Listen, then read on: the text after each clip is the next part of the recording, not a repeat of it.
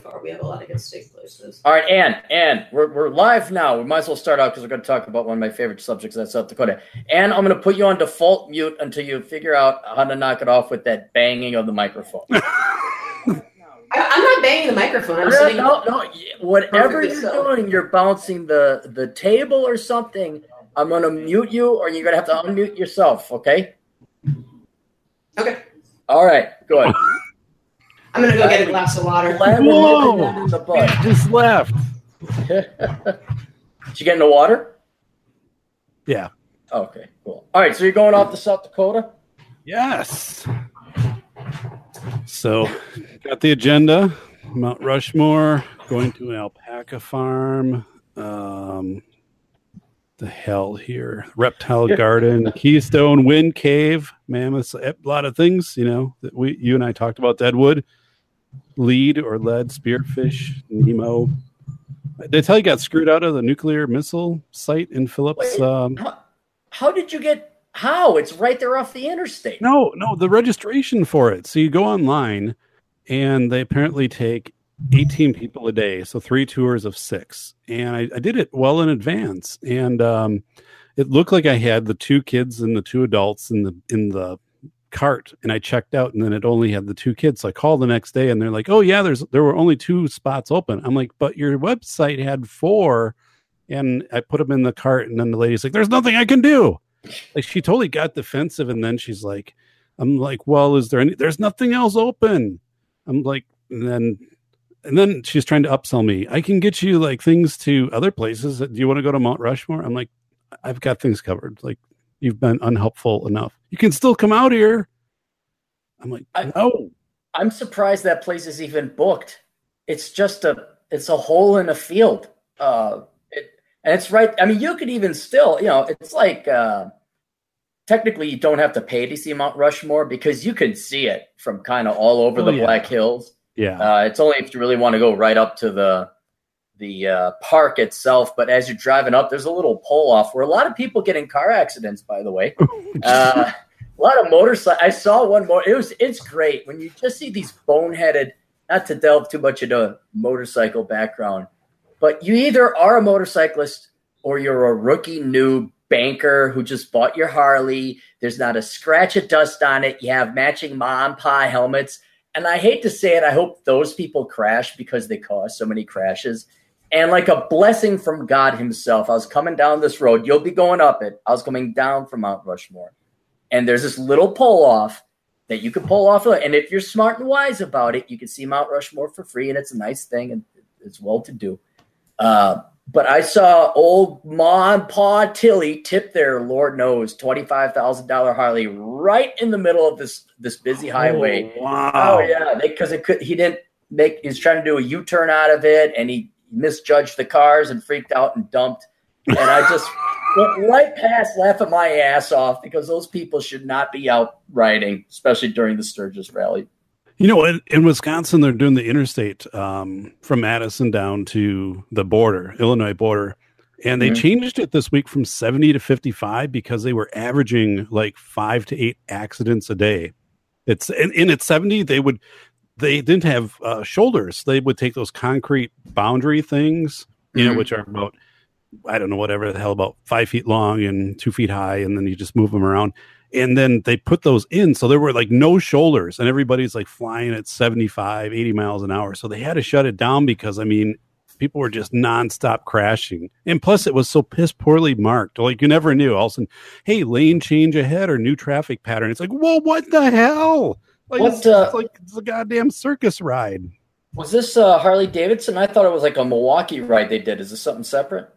No, no, no. I'm just talking the interstate. Just j- they're doing, you know, they're they're updating the interstate. They're making it wider and they're doing new overpasses. So in Wisconsin from Madison all the way down to like Rockford, the interstate is completely ripped up. I mean completely ripped up. Really? Yeah, and and so like and then they put the lines on, like the temporary lines, but then they really can't remove those. There's new lines. So then you're driving down and it's like 10 lines on. So I'm like, where in the hell's the lane for Christ's sakes? Right. You see the shadow of the old lines. that Yeah, you see- up? Yeah. Yeah, and then and, and at night you might as well just I mean it is it is a nightmare. And then it fucks with the Garmin too because they change the lane stuff, so the Garmin will quickly like, "Come on, you're driving the wrong way." I'm like, "Shut the hell up! I'm fine." You don't say that to me when I'm I- driving. I remember in the olden days we didn't have Garmin. We had those big thick atlas books where you had to find the grid. You'd have to look up in the index of the the uh, the street, and then you oh page D four. And I remember you. I still have maps. A lot of people laugh at me like, Oh, no, "What do you yeah. have? I've got a whole map system. I'll take this out. The yeah, I had one of the first Garmin's, and I got rid of it like a year or two ago because the thing would take so damn long to try to calculate out even the easiest route. Mm. It was just that antiquated, where it just like gave. I was just like, dude, you know, it was like the ninety-five year old guy giving you directions. I'm like, I'm already, I'm already past that. I'm past that. Well, I just save an atlas and uh, maps because if the internet ever goes out or there's like those maps are going to become valuable. People laugh at me like, "Oh, what do you got a map? What do you use standard transmit?" It's like, well, it's it, you're really going to want this map to know where you are in case like, oh, the satellites go out, oh, there's war or something like that. It'd be nice to know where there's a river or a bridge or another town coming up. That's crazy talk, Aaron. Yeah, I know. I, I see. Michael's there. Hey, I think DT is there. Mike. Yes, I am. Hello, hello. Do you hear me? DODT. DT, doing, just so you know, I, was, I I downloaded all of the podcasts that you had before you um stopped making podcasts. Before I So- quit, Yeah. Foolishly, I might I- add. small I- I quit. Hashtag man. small I quit. That's I actually what I wanted to talk about. I wanted to talk about quitting. This has been the year of quitting for me. Why? I And think there's that's more a, quitting coming up that's a great I mean, topic. this week. It's it, it's my show, but what the hell? Let's just talk about what you uh, Dan just ahead. muted everybody Hey, else. hey, you said you wanted to glass just of react wine. to Oh, well. Oh my god! Fucking hell! What the? Is that your soundtrack? No, that was me. I forgot to silence my cell phone. Sorry. But you mute me. Okay. Hold it. Hold it. Gets muted. All right, all right. This is exactly what I wanted to avoid. And now we got the circus and pony show going on here. Everybody turn off your fucking phones. Everybody not make dishes. Who Well, wants see, it? here's the problem: is I abandoned the iPhone for a kick-ass uh, Android, and I can't find the freaking mute switch on it. What what do you have? A, an iPhone? Nah, I, I got I got so sick of Apple, I got rid of the iPhone. I just picked up a new Samsung, the Galaxy S9. I've pretty- got it. It's pretty awesome. Nice. Very nice. Man, I've been thinking about getting rid of the iPhone for years, and I should have done it a long time ago because this Android shit is so much better. Great. Yeah. The camera's awesome on that thing. Great move, Hey. man. And you've only given a leftist organization how many tens of thousands of dollars worth of inf- you know of money over the years buying Apple products. Yeah, well, here it- it- for a while there, when Jobs was running the show, this shit actually worked, and mm. it was actually you know kind of elegant and nice. Now it just looks pretty, but it doesn't work and it sucks. So, yeah. Well, d- doesn't uh, Apple have built-in obsolescence? yeah, they Well, do. Yes. yes, it does. Yes, they do. Well, I mean, it defeats the whole point. I mean, the way it, it's it's kind of like getting their uh, customer base hooked on a drug. Their their business model. I mean, in one sense, it's brilliant, but it's so unethical. I would never buy their products. I kept on updating my uh, iOS on my iPad, thinking it would solve the problem every time, and it just got worse and worse and worse and worse. And now it's basically unusable. So, and I hardly use my iPad for anything. And so, yeah, they definitely the planned obsolescence is a real thing. It pisses me off. Well, they had a couple months ago, I think, didn't uh, Apple purposely lower everybody's battery power? Yeah. Yeah, Uh, they did. Yeah, And They And- claimed it was to stop some kind of a some kind of an issue from occurring. But it's like, yeah, really? Okay. Well, if the issue occurs, you just fix it. I mean, yeah, it's dishonest. I have um, the make of mine is I think an LG. Um, I mean, it's an Android OS, but uh, it's an LG, and I that's what I've been using. Uh, I mean, that, that not the same phone, but the same uh, make for six years. Yeah. you've had the same phone for six years. No, no, no, no. It's I've been just upgrading the LG, the, Oh. the LG. You know, it's like I, I let's say I keep buying, let's say a Honda, but not the same car. Just you know, the same, trade it in, move up. You know. Well, I, I will say one thing about Apple is I, I, I use Mac for my writing because some of the best writing tools out there are on Mac. and for a while there, I was I was all Apple because I went insane for a few years. But anyway, but I will say the MacBook Pro I've got that I got back in 2013, 2014 is still kick ass running. It's still super fast, still super does everything I need, and had never had any issues with it. I can't speak for their newer models because I hear they all suck. Uh, when this one dies, I, maybe I'll just get a mini. I'm pretty much moving everything since the whole. In addition to the whole Android thing, I got myself a PC, moving everything over onto it, and I think the only thing I'm using Mac for anymore is writing and and uh, podcast video stuff. But it's like, man, it's uh, the, the years of doing that kind of are eating at me right now. I'm just running out of companies I can buy stuff from that aren't outright rank propagandists for the Democrat Party or this cause or that cause, or have to go and parade their uh, social justice warrior virtue signaling credentials. I, I just, oh, I just a, want right, my freaking I mean, coffee and I want a freaking phone. That's it. freaking a man. You you made a Patreon account immediately before you know a few months ago. They kicked a bunch of people off Patreon because they weren't politically right, Mhm. correct rather, and they Mhm. just did a few more again just in the last few weeks. And you got a Patreon account just just when I decided fuck it, I'm done with them. I canceled all the subscriptions that I'm helping people out with from there, and I'm I'm done with them because they're supposed to be a neutral platform, but at the same time they're saying, yeah, yeah, but you, we don't like what you say, so you can't be on here. Well, you know, screw yourself, go away. Yeah, but you, got, you you got to be careful of that wrong think, man. I've just I've given up worrying too much about like if it comes to coffee, at least coffee, that's something I don't get. I do not understand how the soccer moms with the Trump or the Romney bumper sticker are all lining up at the Starbucks drive-through. You have so many other options. That is not a monopolistic or oligopolistic market. But when you get to say uh, you know Patreon, at least there you have PayPal.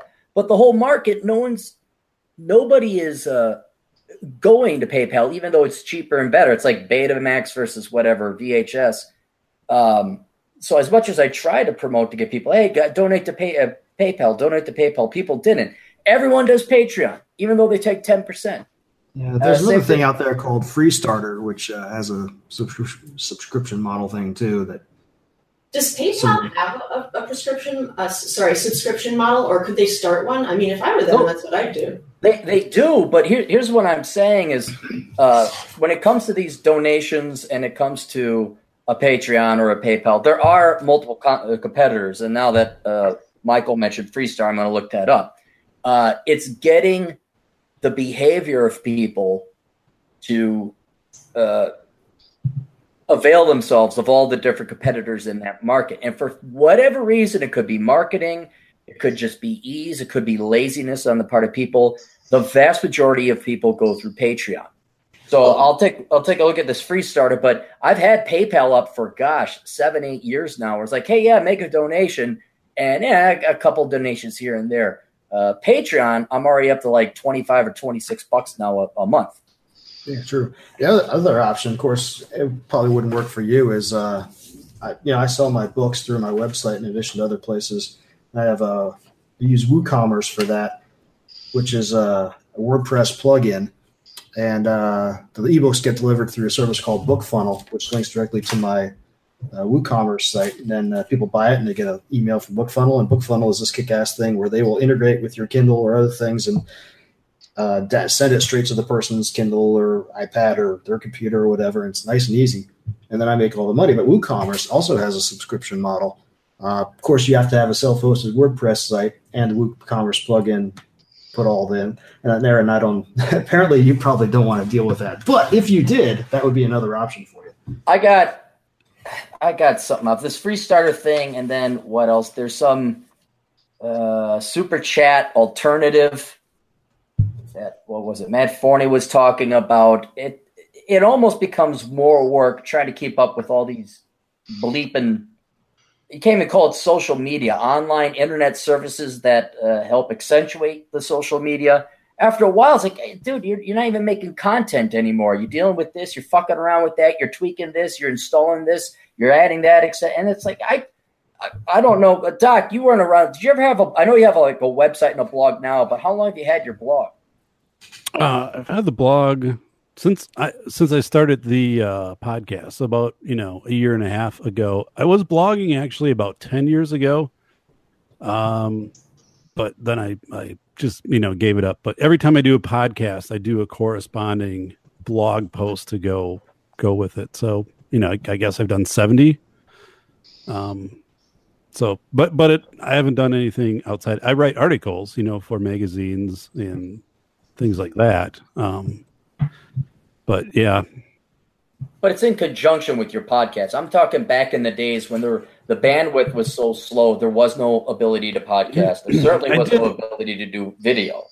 yeah, yeah. I did. It's still out there somewhere. It was um, I was teaching adjunct, which I still do, and I think is an awesome way to make like a side income. I never did it like as a as a full time job, Yeah, and you have uh, to be a hooker if you do that, right? yeah, yeah, according to Aaron's podcast, right? But um but yes, I was doing I was and then I had it was it was something called like, you know, a junk tips or whatever. And it did have a following maybe like 12 years ago on Blogspot. And then I just stopped, but it was tips of like how to set up your class and how to like keep people engaged and, and shortcuts on, you know, grading and some other stuff. And but then I don't know, I just stopped doing it because there wasn't any I wasn't making any money off of it and I just kind of went into other things. I mean off of that, but I was as far as like the adjunct stuff, you know, and sometime I think it, this will be a good show to talk about different ways to have income streams because I'm telling you, I've taught adjunct since 2013. And Aaron, I know you did ballroom dancing, plus you have your courses in finances. I used to teach. Uh, I was an adjunct at one time too. Used to teach. Well, just, just just not to interrupt, but someone actually in the chat asked uh, what happened to the super chats, Aaron. You don't have them on. Well, they're not. That's because this this site is older brother, and the other site, my traditional site, uh, Aaron Clarey, that is qualified. That's monetized. You need to have a certain amount of minutes viewed. Uh, so this this current YouTube channel, which I'm trying to build up, has not yet eligible for super chats. Okay, good. All right, I just wanted to clear that. If they up. want, they they go to Patreon or PayPal or whatever. They can throw their money there. But it, yeah, super chats won't be enabled for I estimate about a month. Uh, but I'll let everybody know. But anyway, so all right, uh, so Doc, you you said at one time you had yourself a a, a blog, uh, but you're an adjunct, and that's what you used it for primarily. Yeah, yeah, just to kind of connect up with other adjuncts, and and at that time I was trying to expand to see if other you know two-year colleges or universities would be interested in some of the stuff I was doing. So I'm like, hey, I'm also doing this blog you could check out, but it I really never needed to do that because I I just kind of branched out with the university I was primarily working with. Well, so you quit. You're a quitter. No, no, no. I've been I, at it- am Yeah. so joking. I'm so joking. Every, okay, all right, everybody stop piling up. Stop piling up. I was just joking. My Well, question, my, my dying question before we get going though, right now, DT, what is the percentage that Windows 10 is occupying on your machine? All right is now. it 99 or 94? no, I just I I disabled Windows Update again. I don't know if it automatically enabled again, but It probably will. uh, But you yeah. know, let's, here I'll check it out. Here, let's see. let's see. We're Let's at back to a podcast of, of Aaron we're at- and well, we're only and at thirteen percent. Hey, all right. Yes. DT's bipolar computer. Yeah, yeah. Yeah, Anyway, it had to be. Windows Update. I mean, you disable that motherfucker and it'll turn on. I mean, it just, it, it, I don't know what, I don't know if it like automatically crashes your computer so that everything resets.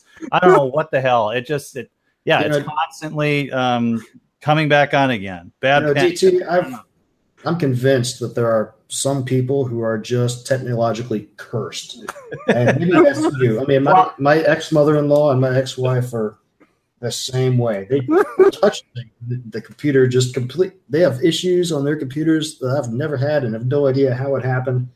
And sounds like you're the same thing. Man. Yeah. I'm sorry. Well, I mean, you guys were talking about smartphones and stuff. I got a dumb phone. I've never had a smartphone. I just want a phone.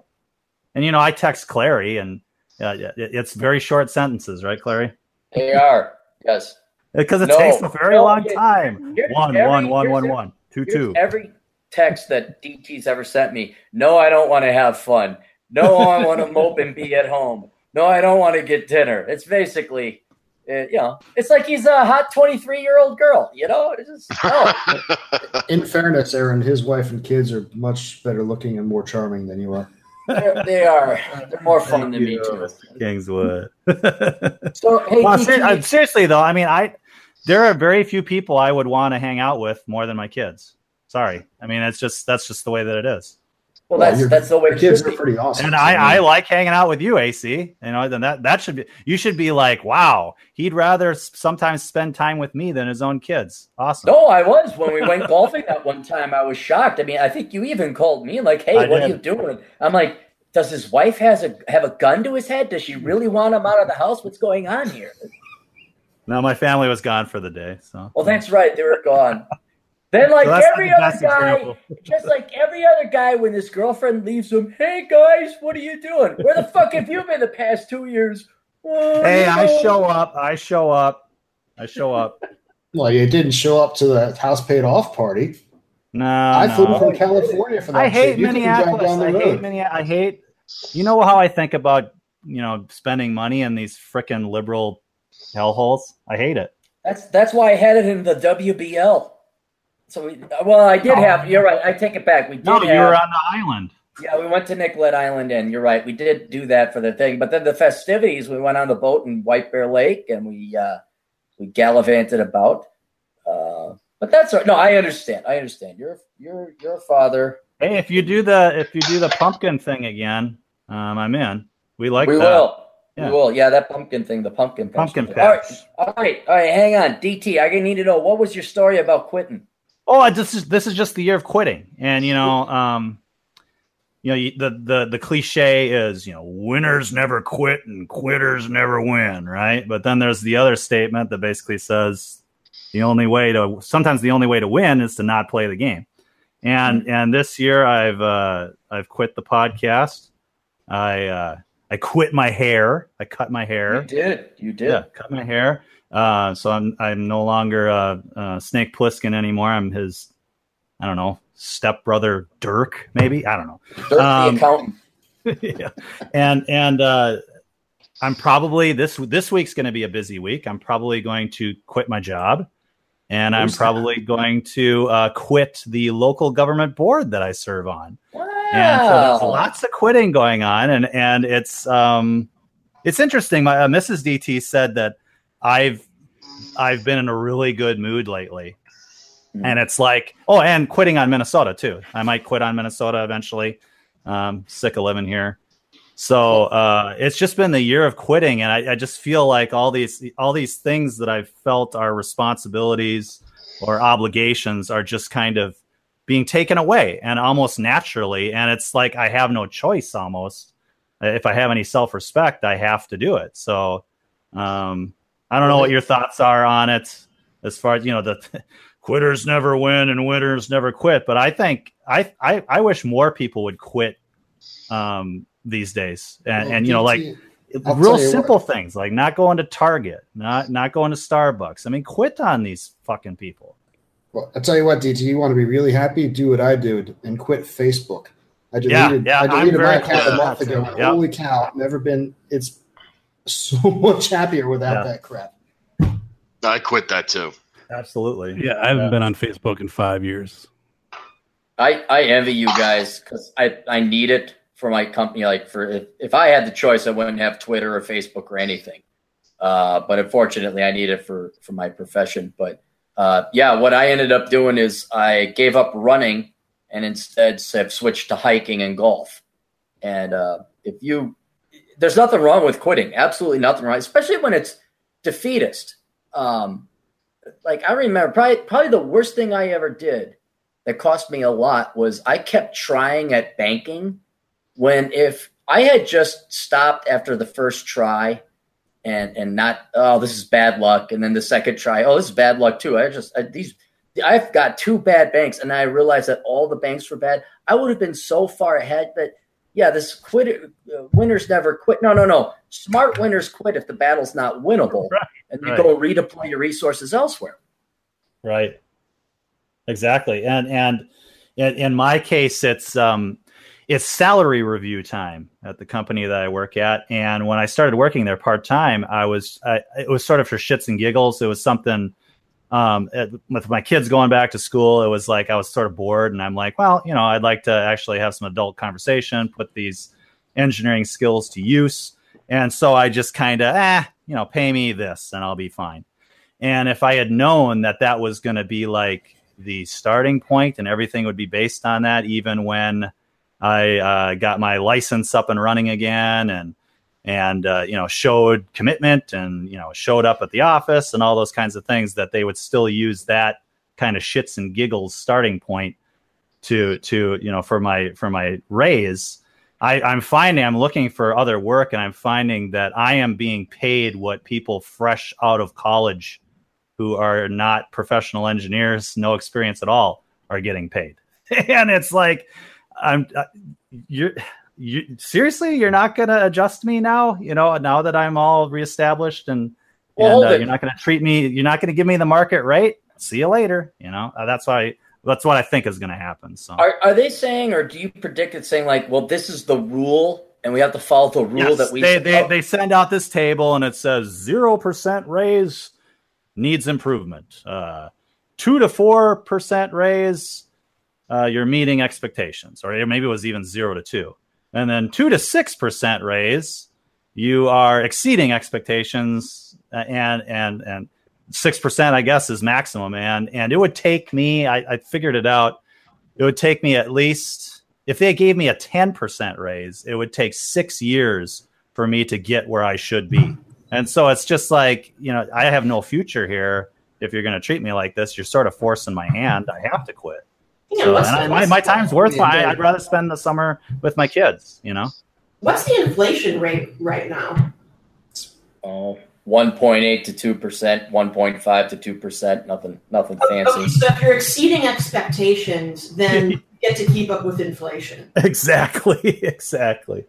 Well, and this and is consulting what... work and, and basically consultants once they've got you, they've got you. And they don't you any advice I would give to people, it's like it's like uh, Aaron was just talking about. You've got to move around. You've got to you've got to if it's not working out one spot, and even if it is working out, always look for another opportunity elsewhere because that's the only way you're going to get ahead is if you have zero loyalty to the company that you're working for. Yeah, you you got to be a whore. Yeah, I mean, you guys you guys all saw Office Space. Okay, let me ask, who has not seen Office Space? Okay, good. You can all continue to be my friends. Very good. well, frankly, if you haven't seen Office Space, you need to leave the country. Yeah. But Office Space, I mean, even though it's a movie, I mean, it teaches you you just got to treat your employers like shit because that's the only thing they respond to. It's kind of right. akin to women. You don't kiss their ass. You don't bow down. Well, what can I do? What can I do? No, fuck you. Pay me. And I think that's I, I that's why I find it kind of funny. I said, "What are they going to cite some kind of rule?" And you say, "Yeah." I bet you you can blast through that rule and say, no, dude, you got to do this. At least do this. What is the hourly rate? You don't have to tell us maybe, but is there an hourly rate that would make it worth your while to like kind of forego having the summer with your kids? Like, you know, a hundred dollars yeah, enough? Yeah, I figured it out. I figured out um, what daycare basically costs because I'm working part time so that I, you know, get the kids on the bus in the morning, go to work, come back, get the kids off the bus. It's like they it's like they didn't even know I was gone, right? Right. And and so that's worked out really well. But if I'm going to up my hours or or, or work during the summer, basically I need about uh, what was it? About uh, eight to ten bucks an hour extra to make it worth worthwhile from a daycare standpoint. Uh-huh. And that was the math that I did when I uh, quit working and became a stay-at-home dad in the first place after the birth of my uh, my first my first child uh, is that you do the math and it just doesn't make any sense. It doesn't make any sense at all to you know to slave away to have somebody else raise your kids. So um, there there is and and coincidentally that is what I should be getting paid.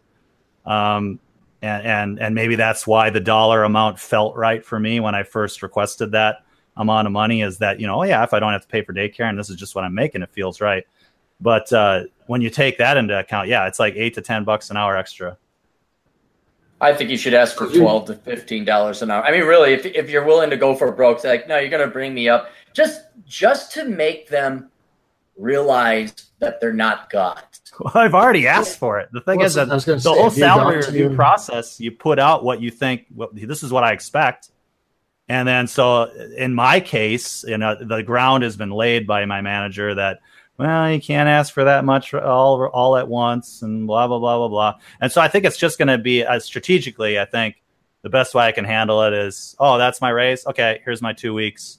Um, we can Yeah. talk again at the end of summer if you're still interested, or I might find a better gig. See you later.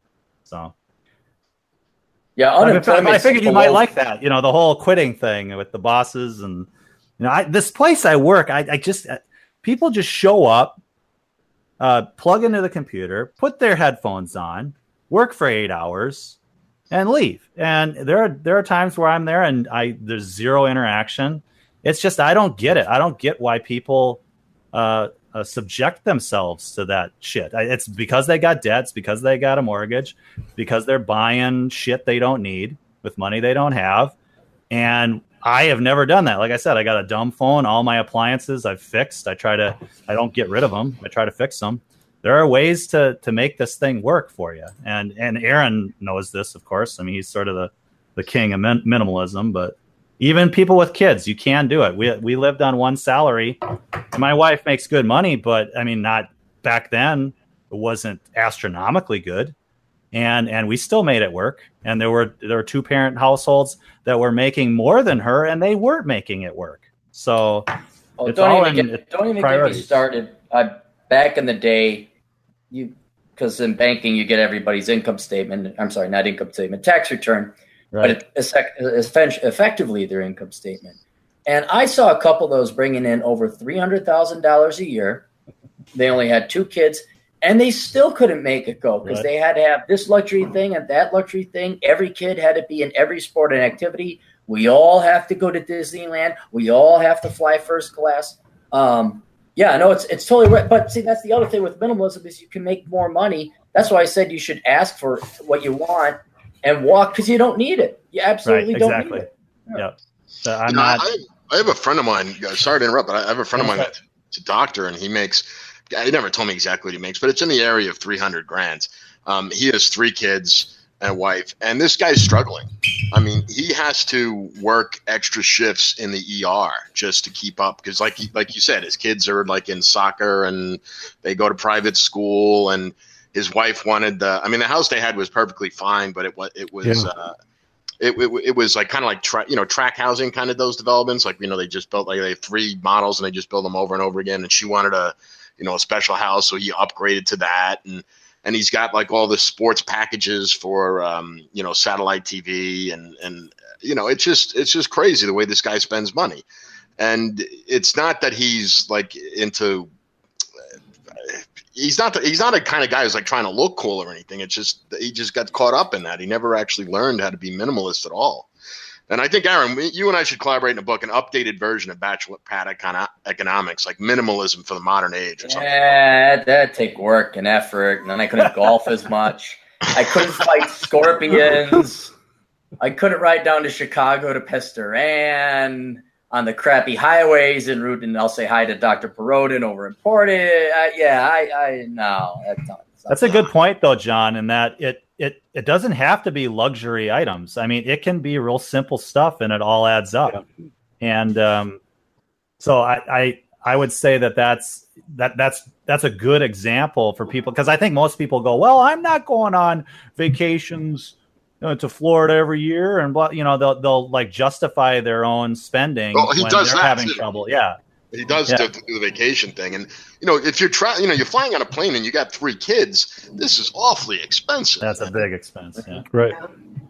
Well, uh, DT, let me ask you, and I guess I could now I think about it. Uh, Michael, you you're retired and you could stay at home with your kids. Doc, don't you work from home primarily? I know you you ship out and go do things, but do you work from home mainly? Yeah, primarily. And actually, we were having to talk, um, you know, my wife and I, of of how long but before we kind of go into full retirement. Because uh, really, I, I can pick and choose a lot of what I do with the expert witness work, and that's where I can kind of tell I, I can put it out there really and just say, here's what it's going to cost, and they'll either say yes or no. And and I've gotten really bold on that lately. Like I was kind of more playing the mark, and I'll just be like, no, this is a, this is the non-refundable retainer. Either you take it or you don't. And um, so so yeah, I've gotten that control, and we saved. And and Aaron, kind of like you mentioned, um, in an earlier older brother that uh, you know when i was and, and, probably most of us like when i was young i'm talking like 10 12 14 years old i mean i was taking out bank cds working at the concrete factory hustling mowing lawns uh, you know working at the pool part-time and like just doing everything and um, i didn't you know have anything fancy and uh, my grandfather sold me like his car and he kind of like sold it to me and then i had all these goddamn repairs to do to it. Like grandpa's like hey it's a great car. And then i'm like what? Hey grandpa why doesn't why doesn't it shut off anymore? It'll build yours character. now. It's yours now.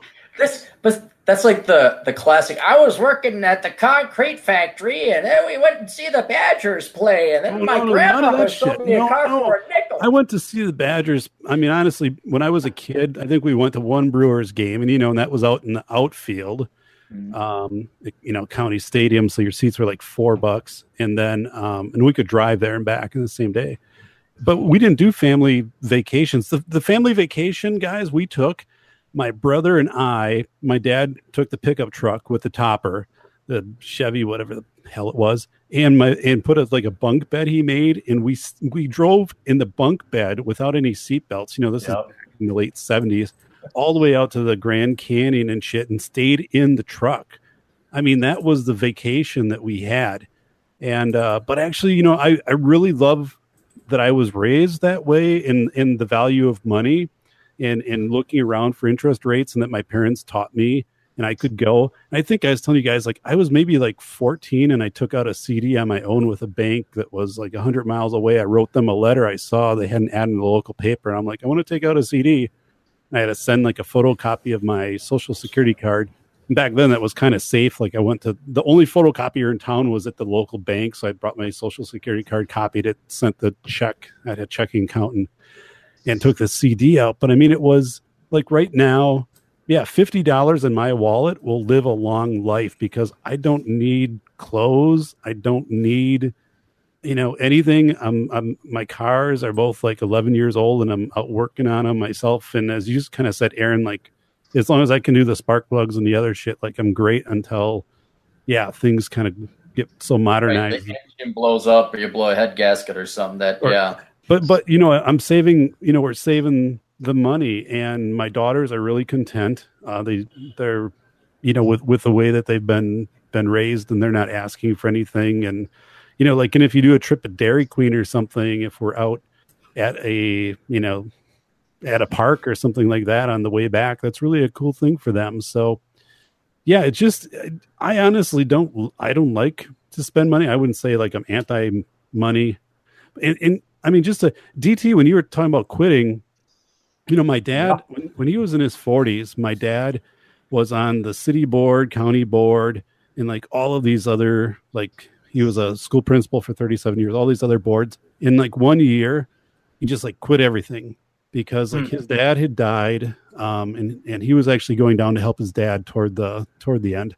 Um, his dad died and it was kind of this epiphany of like, I don't need to just keep, I don't need to do this. Like I want to spend time with my family and stuff. And, and I remember him telling me at that time, and I was young, you'll get to this point in life too, where a lot of this stuff just won't matter and just like jettison, get rid of it. And I don't know, you know, and like, I, yeah, my lawnmower I've had for 15 years, my weed whacker 15 years. I mean, all of these things, I just service them and, and, and do whatever. And why, but you're right. These people, I, I mean, it's just insane. You know, like my lawn, my neighbor's like, "Hey, I got the you got the latest like leaf blower." I'm like, "Latest leaf blower? Christ, don't these last like 50 years." I is there that much advancement in technology Yeah. I mean, is it GPS or what is? it? I mean, Here's, how about everybody buying a riding lawnmower? I mean, it's like ever since that what the Dolph Lundgren commercial came out, where it's it's not how fast you mow, it's how well you mow fast or whatever. And like everybody's got a riding lawnmower now. I mean, what happened to the push mower? I mean, Yeah. that's that's how I mow my my yard. I got a big yard, and I got. know, I, I, don't get it. Yeah, and and people that have small yards and get Right, out there. exactly. I'm like, is it is just, uh, and then they basically take up half, you know, they take up a stall in their garage with this thing. Or they have to build a shed for it, or you know, spend money on a shed to to house it. Yeah, Well, I, I just don't. I mean, my main thing about you know the reason I never bought a um, you know a riding lawnmower, besides the fact that I have a condo, uh, is, is the fact know, that I, I reason. I want Jesus to be you know working his ass off when he's out there mowing my lawn. You know. That's Hey, sorry, I had to bring Zeus, some. I had to bring some levity into this because we were Hey, kind too far into. Father of Apollo, Mount Olympus. Wow. So that it dawned on me. All right, so certainly we don't have to sell minimalism to you guys or, or the listening audience. Uh, Yeah, but it dawned you on send it me. to my ex-wife, please, because uh, holy cow, yeah, I might be retired Navy, but it's impossible to live in where I'm in San Diego, where I'm trapped on a retired lieutenant commander pension. So, Well, but, Oh, but this boy. is what I- this is the question I was going to ask. All the all the parents here, you guys are all stay at home dads effectively, and Nope. with summer coming up, isn't it more important? Like, what would you rather have? Spending summer with your kids? Like, Doc, you're going to go out to South Dakota. DT, you got Bert and Ernie was what I call them. That's not the real names. DT didn't actually name his daughters Bert and Ernie, though it would have been funny as hell. Uh, but they're fun, and you they they love to hang out with you and watch those weird, Oh, yeah. dark horror movies, which freaks Yeah. me out. Yeah. And then uh, and Michael, you got you got your kids now that you're retired and everything. Uh, isn't that preferable than shipping them off to daycare work? I mean, it's got to be somewhat fun, I'd imagine. well, i in point of fact, Aaron, I'm only retired from the Navy. I do have my my kick-ass, slimy, highly lucrative government contracting job. But my boss is in Norfolk, and I have all kinds of flexibility. So that's right. So you can you can work But- from home. I mean, you get to see them, and you're not shipped off to daycare. No, yeah. When when I the weeks I have them, yeah, I'm Hmm. fully flexible. The um, yeah, and and obviously that's the ideal. No, no, no denying that. Yeah. The, the, it hel- helps to pick a place to live that doesn't require six figures like most of California. Right. Yeah. Yeah, well, I Yeah. mean that's that's what happened. What's turned it? I mean, what, thing about like I live in Seattle right now, and and it is just gone insane with the price. The price of everything here is just astronomical. You know, you were talking about cell phones uh, in the beginning, and I remember I just read an article that Seattle pays more different taxes and fees on our cell phone bill than any city in the freaking country. I mean, if you ever looked at your the cell phone bill, you know, there's 50 different fees like FCC charge this and 911 service that and whatever. And then there's all these different uh, state, county, city taxes on top of it. And, you know, half the goddamn bill is just them taxing the shit out of you. hmm Mm-hmm. Well, that's why I'm heading off to South Dakota. I'm a, I'm going to convince Dr. Perot that he's going to go there. He's going to get addicted. DT is inevitably going to have fun in his life. He's going to go out there. But man, do you, I've I was been there. Yeah, but didn't go last year? Yes, uh, and Yeah. well, and we're thinking of moving there. So I mean, that's one of our uh, potential uh, uh, escape routes out Awesome. of Minnesota. So We So, can Aaron- live. Aaron, we can live. Hold it. Hold it. We we can live nearby, and you still won't have to visit me. We'll live nearby in a completely separate state, and you still won't visit. That'd be awesome.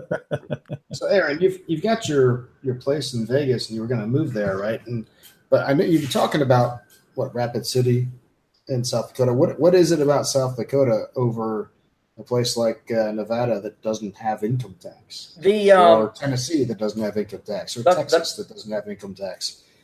the Washington thing- State doesn't have income tax. South Yeah, Dakota doesn't. I Seattle. don't think.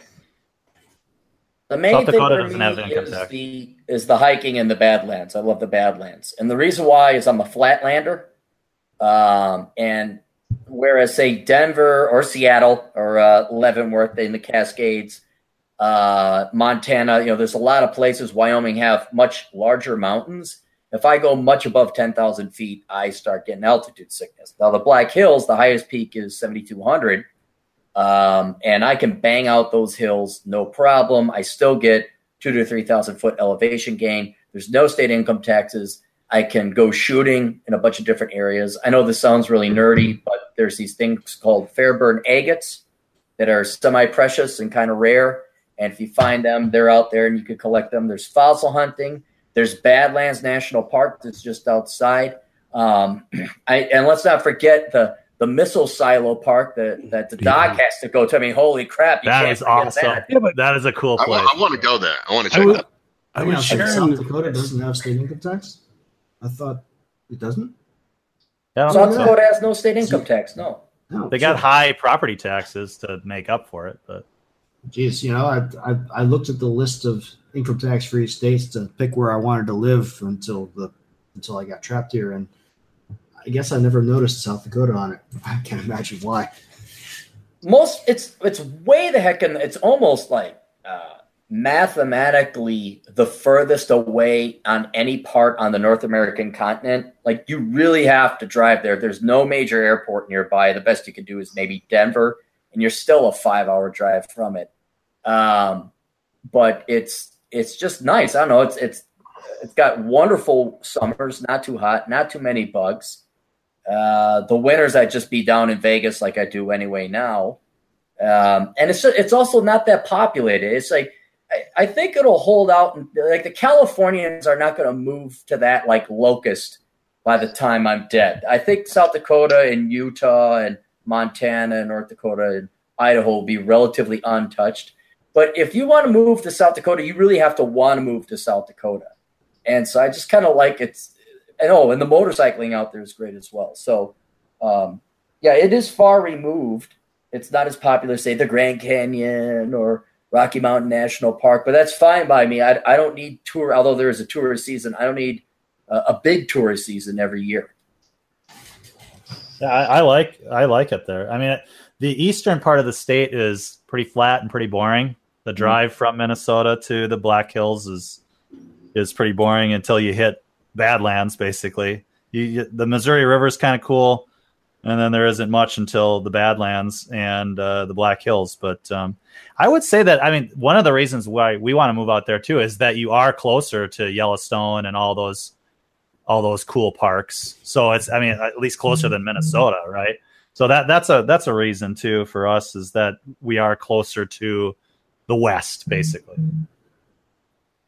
Yeah, it's it's still an eight to ten hour drive. to- Yeah, it's a long drive, but but it's but it's longer from Minneapolis. So Yeah, there's there's I remember you guys know Marcus Brown, uh, little Marcus Brown. I don't the know cover I, I don't know Man. him, but I know of him. Yeah, he's, Know of- yeah, he's short little black Yep. dude. Yeah, Yeah, he, he did the photo for one of my books. He did it? Okay, cool. Yeah, he was on the cover of one of my books. So here's Marcus, and God bless him, little short black dude from Chicago. He drives all the way out to meet me in the G up in South Dakota. And then uh, we end up going home. And then he's like, Well, I'll- I'll keep going to Wyoming. He went all the way almost to Ten Sleep, uh, Wyoming, uh, through the Bighorn Mountains, just so he could actually see real mountains. And then he, he basically tur- got there, turned around, and drove all the way back. But gosh, that's a Oh, that's better part than 14 hours straight, 15, 16, if you're going to actually want to fill up in gas and rest a bit. I didn't think the, I didn't think black people like the mountains. They don't.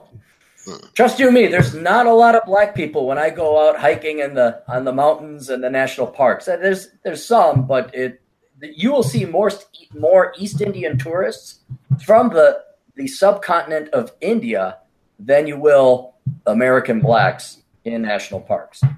Aaron, do you do you not remember recommending Marcus for the photo for the front cover of my book? I don't remember a lot of things. I'm getting old. what are you, my mom? Like, oh, you remember?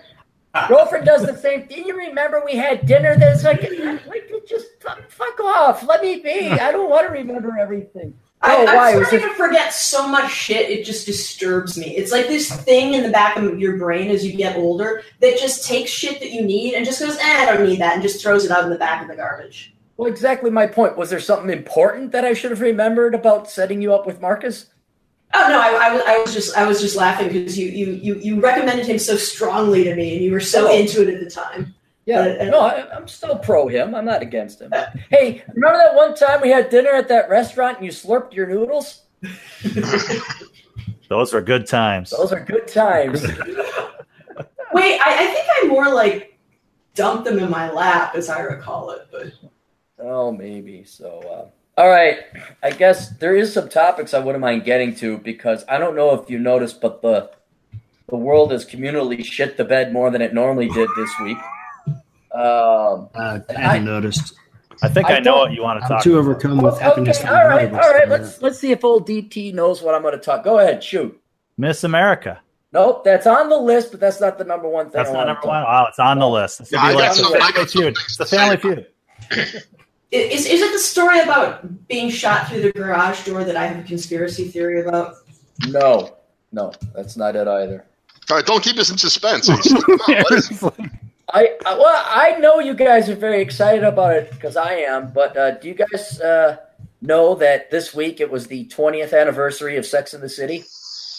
no, No. that's that somehow that's it skipped my mind. I don't know why, but Uh, yeah, so it's the 20th anniversary, and the only reason I know it is is because I got like three people sent me the same article, and uh, I'm not going to read through the whole thing, but it's this article about a gal. What's her name?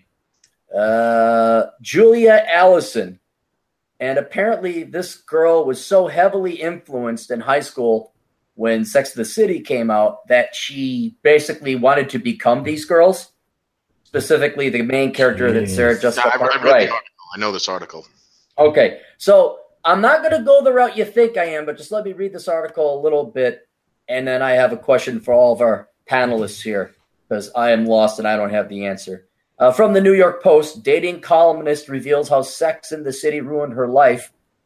Uh, Sex in the City premiered on HBO 20 years ago this week, imprinting on a generation of women, women a love of fantastic fashion and dreams of their own Mr. Big. Among them was Julia Allison, who moved to New York in early 2000 to live the Carrie Bradshaw lifestyle. Carrie Bradshaw is the main character, in case you didn't know, because I didn't.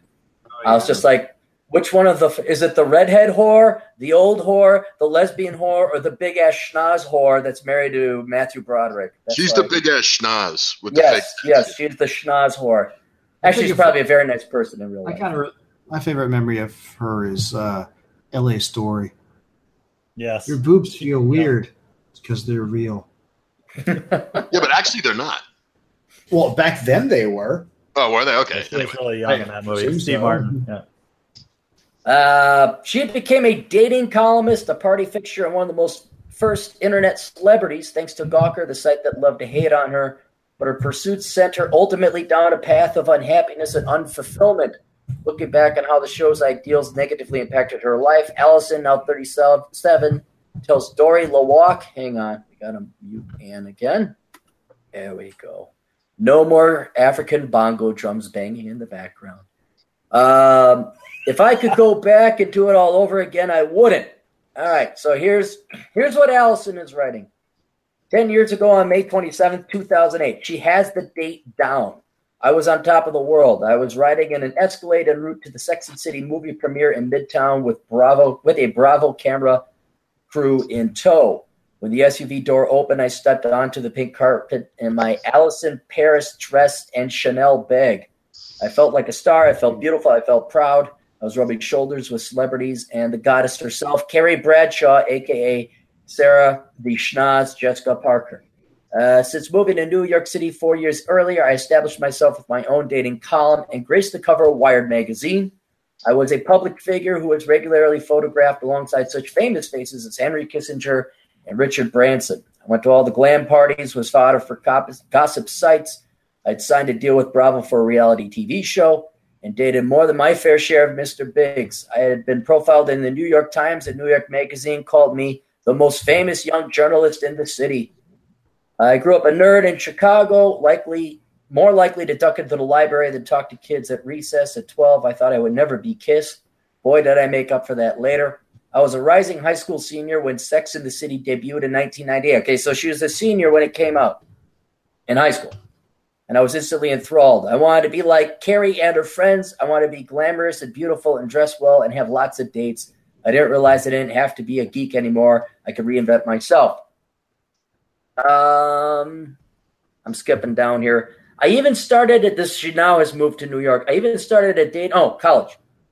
I even started a dating column for my college paper called "Sex on the Hilltop" because you see there was a hilltop at the college. That's that's why it's fucking funny.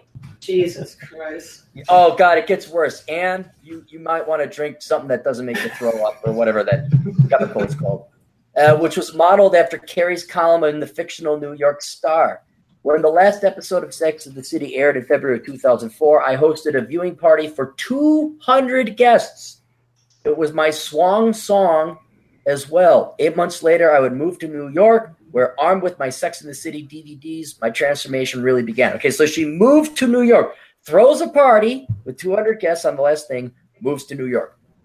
Based on what I knew from Sex in the City, I expected the city to sweep me off my feet. I envisioned nonstop brunching and shopping.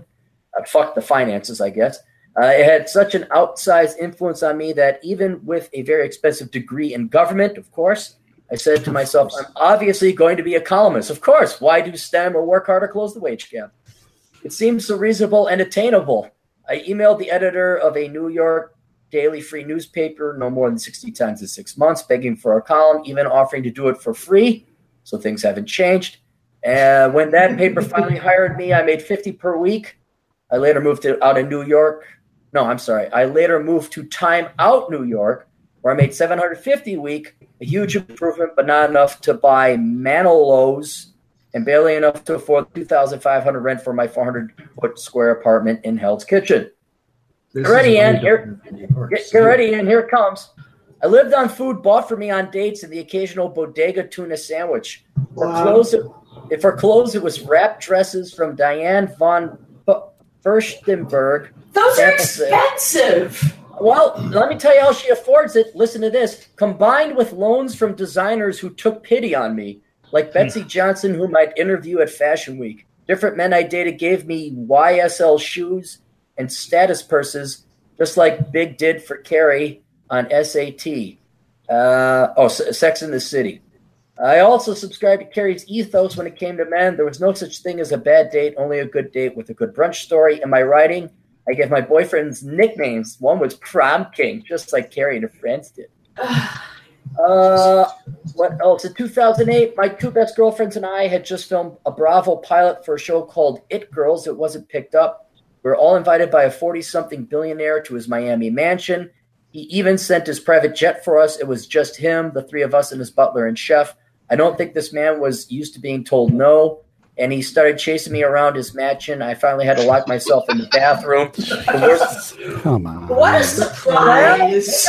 How did that happen? That's, that's Mr. Big. She's supposed to hook up with him. but she's supposedly hard to get. She can Oh, make some money on What that the now. fuck ever. How do you think she got all this? She sucked dick to get all this crap. No, I mean, now now she could sue, right? Me too. That's got She Me Too written could. all over it. Well, Yeah, if you- pound me. Did you- did yeah, pound me too. Come on. But if you're a geeky girl in high school, why is the first thing you want to reinvent yourself as a whore? Because you're not. because they want girl, you know what they want, guys.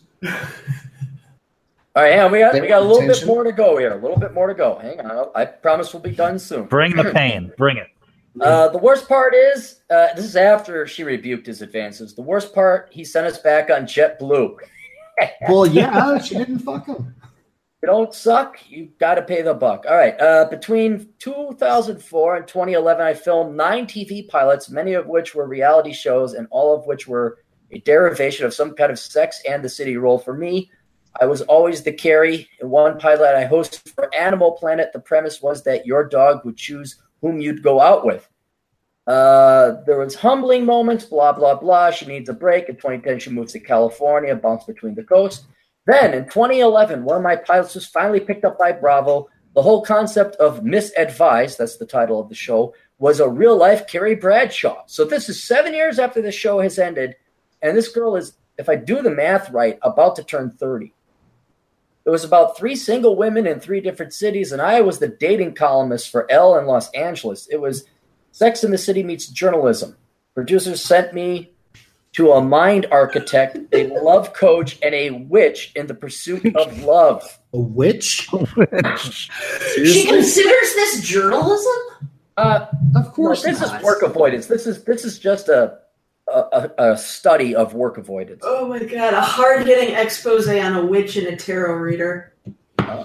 So uh, continuing on, but it came too late. In my heart, I was finished trying to be Carrie. When the show wasn't renewed for a second season, I was relieved. The experience made me really look at myself. I was trying so hard to be like that it was coming across as inauthentic and bitchy. Oh, Also, shit. I it was miserable to have cameras around all the time. Yeah, with all that free food and free flight, that's a real suck. Uh, finally, I cut my ties to New York and moved to San Francisco full time in 2013. Oh, yeah. I tried- so much. Yeah, I, I like what what's what's the difference?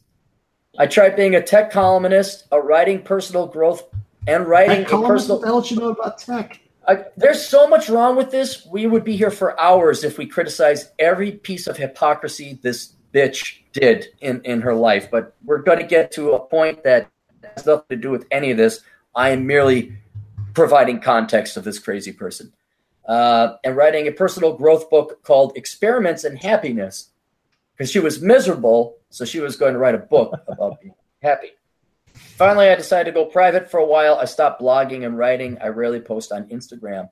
These days, I work as a change activist, mounting oh. summits for world leaders and serving as an advisor to startups and entrepreneurs looking to better the planet. So she's unemployed. Uh. I'm finally living in. No, I'm being deadly serious. I know, I know, I know, I know.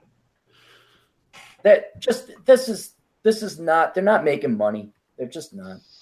I'm finally having a life of integrity. I'm attuned to my values. I never heard about values on sex in the city. Here you go. here we go. Get ready ann.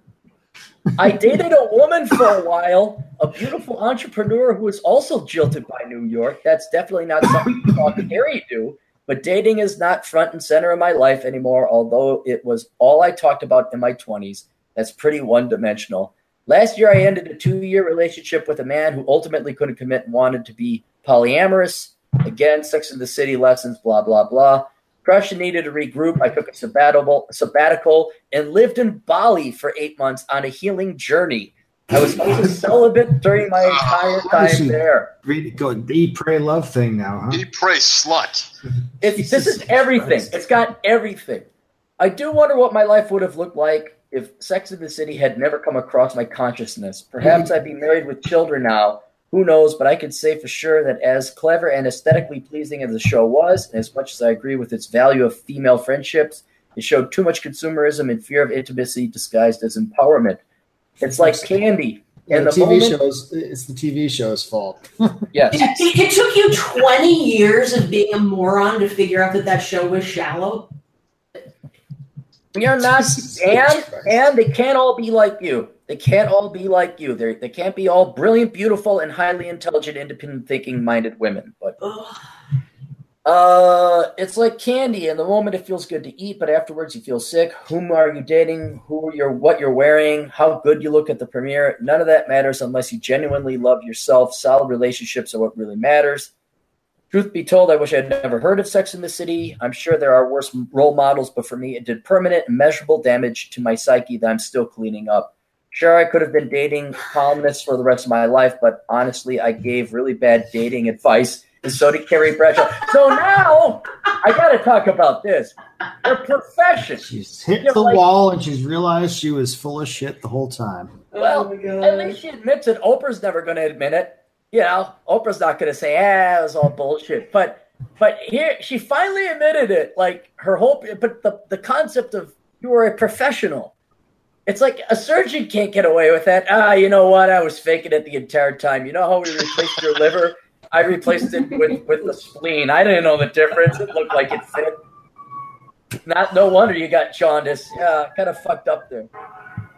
Oh, hang on. Uh, Some of the most fucked up people do give dating advice. Um, Damn. where'd I go?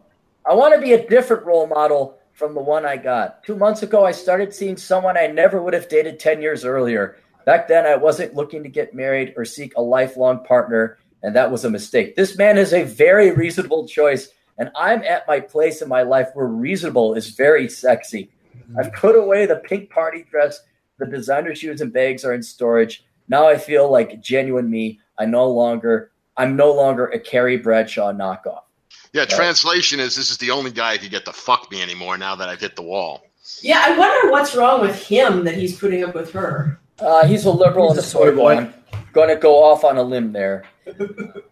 Okay, now, plenty to tear up on this article. Um, but I think not only is the internet probably have already done a good job of it, this type of, it, it's a, she's almost a caricature, a stereotype at this point. Yeah, is this us? Is this? There we go. Oh, it's so Damn much it. nicer. All right. Isn't it on funny we have to chase. shut the woman up on the podcast? I, whenever we get her, we gotta shut her up at sometimes. And when the fire trucks go away, let me know. Yeah, because Hands on the actually, we actually building. heard her talk about this one. All right. Now, so I'm reading through this. It, it's almost stereotypical. But then I get the sneaky suspicion in the back of my head like, okay, it's in the New York Post. It was taken up by the Daily Mail. And I know these are tabloids. And I know that they do this for yellow journalism and clickbait and all that. But there is so much detail and so many things being said in here. Like, for example, oh, let me pull it up. Um, she is really obsessed. Like her entire life, she started doing pilots based off of uh, Sex in the City. Uh, Well, and, and is- good on her. At least one of them got picked up. Which you know, if you, if you get a pilot picked up, you actually Right, makes, and- yeah, you actually make some decent money for that. Right, but she was really obsessed, and then she moved to New York, and I'm starting to get the sneaky, suspicious feeling that this isn't BS. Like this girl actually believed it. Did And- you look her up and see if she actually had that show as a producer and stuff? No, I believe she did. I have no reason not to believe it. Okay. But whereas traditionally, you could say this is just her doing something uh, zany and crazy for attention whoring to boost her social media, to boost her numbers, to get to get more money. At the same time, I'm wondering she actually believes this. She actually thinks like that she could have at the age of 20, 21, 22, 23, 24, 25, all the way up to her late 30s that this was a viable option, that this was sane, that this was going to have no costs or consequences. And That letter might- seemed genuine. I, I agree with you. Right. And then there's some stuff where obviously it's attention whoring, you know, the billionaire with the private jet. And, uh, you know, oh, I dated a woman for a while. Look at how zany I am. So there's certainly some attention whoring here. But what I'm more concerned about is how prevalent is this?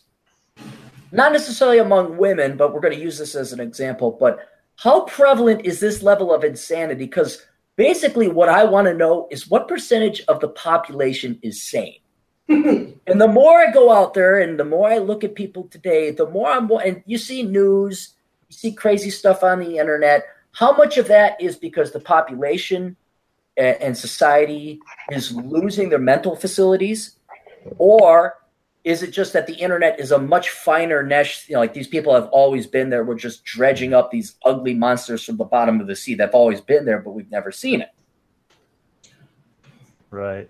I Well, think, Well, I mean, I, I Yeah. think that I, I mean, I re- always operate on the premise that all women are crazy. It's just a matter of degree, you know. So it's not a binary state.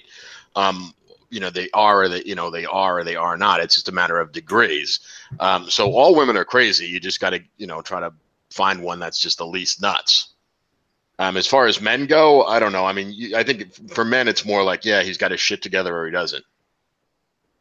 Right. Now, add to this. This is where it gets bad. I, I had it up. Give me a second here. Oh, wait. No, I posted it.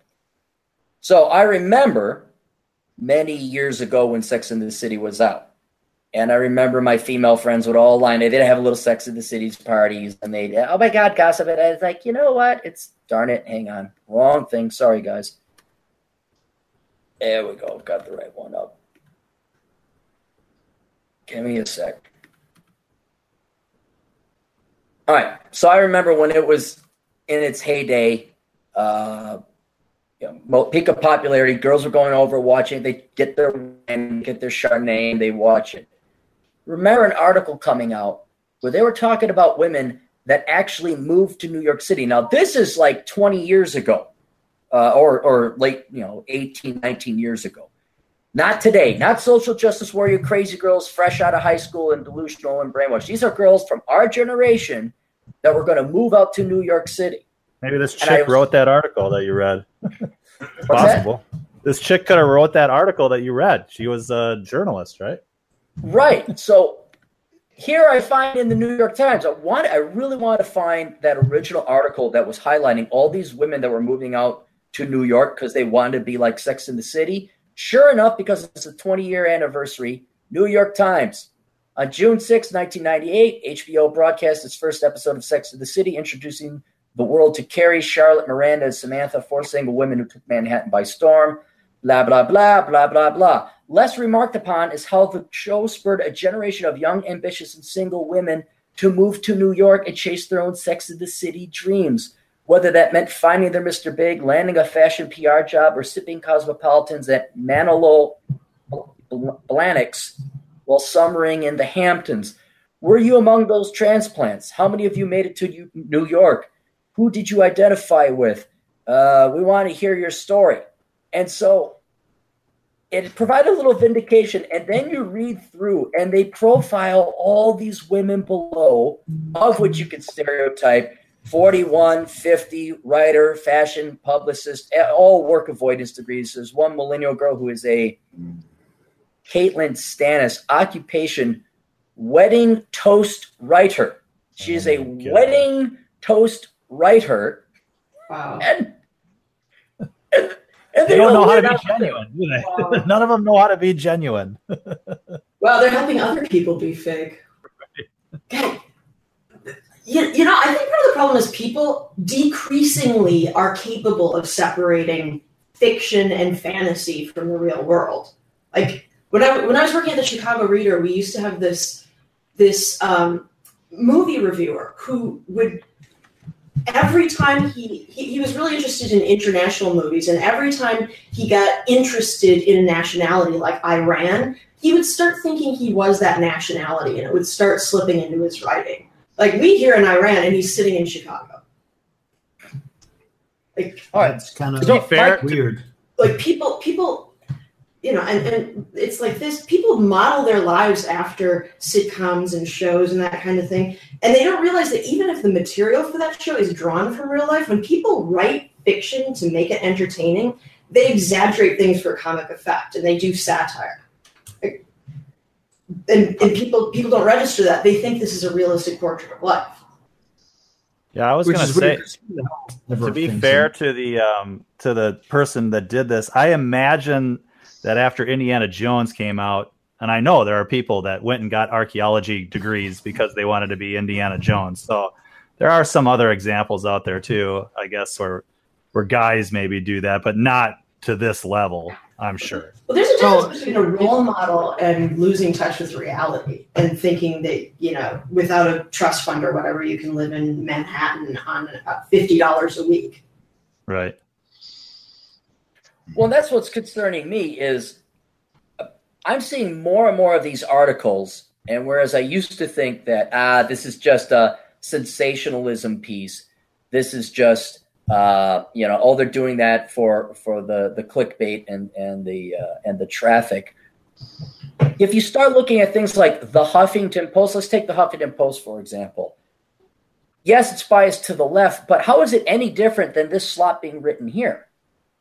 Well, Huffington Post doesn't pay their writers at all, so yeah, you know, like blog, hopefully right? this person does. I don't know. Well, right, but what I'm saying is, yeah, I get, I get what you're saying. It's just you know, it's, so what? They're all full of shit, man. Right. I was going to say my my reaction to this article and her letter though is by all outward appearances she succeeded in her quest. She was yeah. a, she was a rousing success and yet it didn't work. You know, she did everything she wanted to do, everything. And so and and so this is the shining example of of if you if you want to be Indiana Jones, you know, or you want to be the Sex and the City chick or whatever, and you go out and you succeed, it's not what you think it is. No, no, it's not. I, I became a submarine officer because I read The Hunt for Red October, and uh, yeah, let me tell you, well, Tom Hanks, he got some stuff right. He's also full of shit in a lot of ways. And uh, yeah, because as a fiction writer, as a fiction writer, I can relate to that. Um, it's still awesome being on a submarine, but it's not quite what made it out to be. Huh. Right, but I, when I'm looking at more and more articles coming out, and maybe this is this is admittedly a, a woman our age, but um, and again, I'm trying to figure out how much is this is a, a fine net versus Right. people who are actually living this life to the point that they're delusional. Yeah. If we if we keep flooding the market with worthless degreed people, we flood the college market. Hey, here's here's all the money in the world. Go major in government. Go be a writer. We keep deferring, kicking the can down the road, and delaying people from having, actually having to live in the real world. What percentage? Because here's the thing: this gal obviously came from a very privileged background. There's no way she could have done any of this without Daddy Warbucks supporting her. I, I guarantee if we were to look up her father, there'd be some money there. And she uh, didn't support herself at all in New York. It was certainly either parasiting off of dates or her dad supporting her. if Sounds like be- it was mostly parasiting off of dates from what she said. right. And she was But if- popular enough to get basically sort of sponsors in a way that you know Right. um, Right. people that were uh, uh, designers would give her free clothes and stuff because she was, I, I guess, you know, at least well enough know, known to be able to profit from that. You know, there's. I think we need to need to make a distinction between having a role model and like buying into this crazy lifestyle. Like, there's nothing wrong with becoming a submarine officer because you saw something that inspired you. Oh fuck! I'm not saying But that. but but, but, but, but deciding that you Like- should be a prostitute because someone on a nice show on TV is a prostitute, which is basically what they're doing, right? I mean, well, they wouldn't call it prostitution. They wouldn't call it prostitution, but yeah, you're going out on a date and he's flying you here and there, and you, you find out that oh, I actually am a prostitute, and you then you freak out and you wind up having to be flown home on JetBlue. Like, there, there's nothing wrong with people gleaning role models from fiction, but why would you pick a role model like that? Well, it's because they're conditioned to. And that's that's the original point that I had about this. Those girls were portrayed as glamorous and fun, and look at all the fun we're having, and yay, and no cares in the world except for the boys. But who cares? About, yeah, I think I think that, that's very appealing to a certain segment. Yeah, we're uh, you know I think another part is there's a lack of agency in this. You know, so she's using this to fulfill the agency, and then there's a term. It's called and I don't know if I'm going to pronounce this correctly, but um, pareidolia. It's P A R E I D O L I A. But basically, It's the it's face like on the- Mars thing. the, the ro- yeah it's like the face on mars so it's basically a psychological phenomena that you see what you want to see these patterns and it's one of these things like if you go into a haunted house and you hear a creaky door you think it's a spirit. If it's just a house you're going to buy and you hear a creaky door you think i got to go get some wd-40 so it's one of these things where the psychological phenomenon i see this actually when i go through like expert witness um, depositions i can see people switching into this this mode that is like this paranormal they, they see things that were never really there um, that they wanted to see and and it's so i don't know i i think people are are believing this is is is real or possible but yeah i guess it'd be more because like when i was you know when we were growing up what was it? it was like the love boat and fantasy island hell i didn't believe you could go to fantasy island i didn't believe the shit that went on to love boat you know really but I Um, did. did you? Well, even Friends was around at this time too, and I guess yeah. But but um, yeah. Um, I mean, I, I, I What thought you could go on sports Star Trek too. I believe about in the revenge sports, of birds, sports stars, though? Isn't there a statistic about sports stars that just, there's yes. a huge percentage of, of the black population when their kids are, uh, and even their parents are sort of banking on the idea that they become a multi-million dollar sports star, and so that that it they're looking at that as a possibility, and they sort of um, forsake all other opportunities in exchange for this kind of goal that happens to such a small percentage of people. yeah, actually, I I dated um a girl in high school, and her brother went on to pitch for a major university and made it to the MLB draft, and then wiped out his arm, and that was it.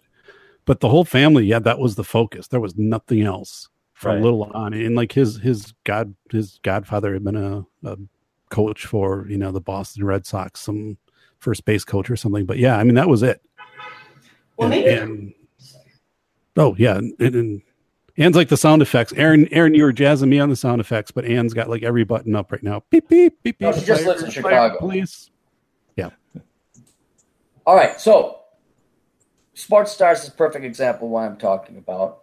they're delusional. Only one in 19,000 people actually become a professional athlete. And by professional, that just means paid, not paid a lot. You could be working over in the minor leagues uh, as the third uh, designated hitter or something like that. You have the example we talked about here with Miss Real Life uh, Carrie Bradshaw. You then put that in an environment where you could do anything, follow your dreams. Yeah.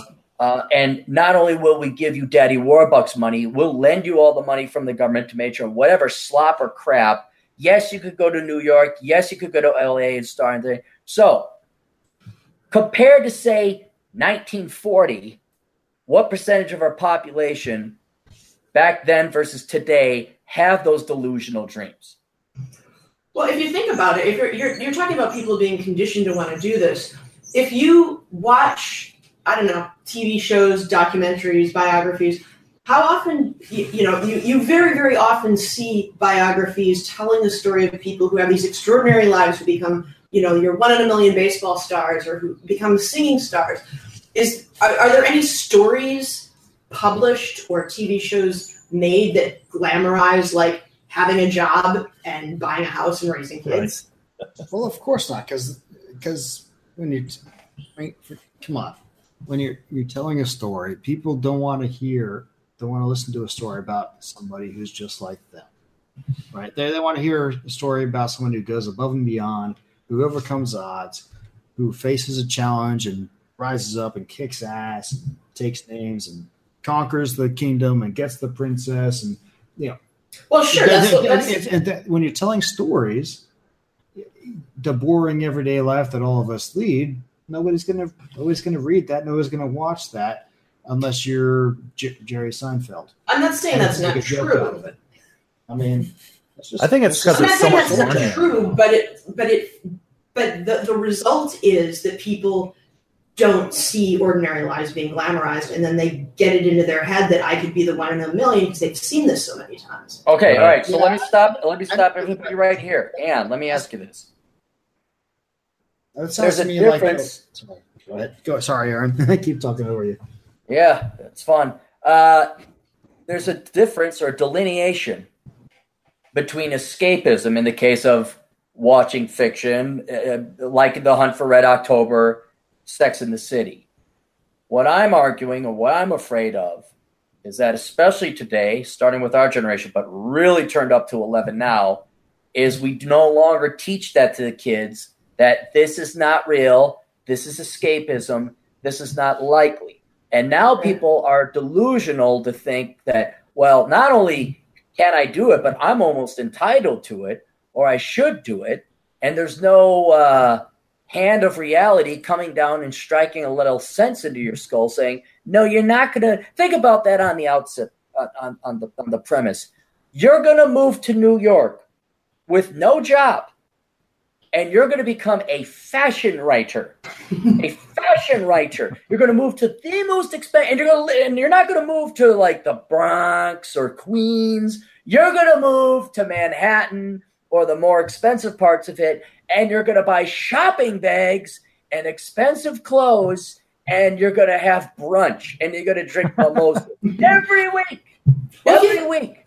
If you think about it, when people are in their developmental stages, like kids used to get jobs and babysit and do all this stuff. I don't know if they still do that. And, and people used to take degrees that were demanding. So you get out of high school, you study, you study, you get into college. You you know, if you're taking a demanding degree, you spend a lot of time working. But now, if you're taking like women's studies or basket weaving or whatever, you don't have to spend that much time on your work. So you spend those formative years like watching Netflix instead of learning to work. You're watching these fantasies, and you So- never get it in your head that like that's not the way the world is. So 45 of painful minutes later, we finally get to the point I've been trying to make. What what percentage of insane delusional dipshits are we dumping out into the market now? That's and when I looked, I saw the the article, not the specific one that I remembered, but the one where you actually had women saying, "Yeah, I did that. I moved out there." Now I'm starting to wonder what percentages of these articles that we all with you know clear logical brains and we mock and ridicule what percentage of them actually think it what percentage of them actually believe this because Well, I i'm think- afraid I'm afraid it's around. I mean, now there's varying levels. Ah, Jesus. It was Jesus. Jesus was it was Jesus. There are varying levels of delusion and insanity. I mean, this woman is obviously very delusional. I would say pushing insane. But another perfect example, I'm at I'm at the the Walgreens today. All right, uh, here's this kid. He's got long black hair. No offense, DT. Dyed, uh, uh, not dyed, polished black nails and a Oh, lip piercing, and he's looking at me, and I can just see he has no bones. He just has wet noodles for a skeletal structure. Uh, and oh yeah, you have your choices, and you could do. No, that guy has mental issues. That guy is not going to be a productive member of society. Fine, he's working at Walgreens. Good for him. I guarantee you, I'm paying for him in some other way, in some other regard. Right. And that has nothing to do with the other people he's going to interact with. And heaven forbid, breed. Think about that 30 year old dipshit that's suing his parents because they wanted to evict him. Yeah. Turns out he's got a goddamn kid. Yeah, eight year old kid, and he's behind like twenty eight thousand in child support. Right. So Well, there's a I'm stat saying- that just came out that 40% of people don't have $400 for emergency expenses. So I think when you're saying how many people are insane and are pursuing things that they know um, won't work out, but they're delusional and they think that they are, and they think that, that if they uh, uh, if they buy certain things, they're going to be happy. There's all kinds of different kinds of insanity, right? There's all kinds of things that were sold via either fiction or just commercials and stuff. Oh, this is going to make you happy. This is going to make you a success. And we result with 40% of people don't have 400 bucks to pull together for an emergency expense. And there's all kinds of statistics like that. Yeah, most of the, the society is insane. All right, DT, I'm gonna be the devil's advocate here on that because I'm the guy who had far more than that in uh, emergency expenses funds, and then this thing called divorce happened, Yep. and now fuck, fuck, fuck emergency fund. I'm just trying to make ends meet. Well, I, what would what would be the percentage of those people that have had true hardship? I mean, that's that's that's the question you're posing there, and I guess I don't know the answer to that. I meet a hell of a lot more irresponsible people in my own life than I do people who are truly suffering some kind of legitimate hardship. So, Oh yeah, right, I, right there with you, man. It, I'm, I guess it just hits a little close to the bone right now. Get, talk Oh, to me- sure. talk- Yeah, I get it. Talk to me in six months. no, I, I raised that with some family recently, and it's like, woo, I raised this stat wrong around the wrong crowd. So, you know, I'm trying to We- get we like, wow, really? They're not responsible enough to have just 400 bucks? And uh, yeah, Yeah, there's we- and, and they're the kind of people that just, yeah, go to the rock concert or you know, or, or No, buy their latest sports ball. gadget and all that kind of stuff, but they don't have 400 bucks for an emergency expense. Well, hell, I always made sure I had you know at least four hundred dollars just in ammo. yeah. Well, okay, if I want to sell my ammo, I'd be well beyond that. But that's you know, you don't want to sell that. That's trading supplies after the apocalypse. Yeah, that was part of the stat was that they would have to sell something to get that 400 bucks.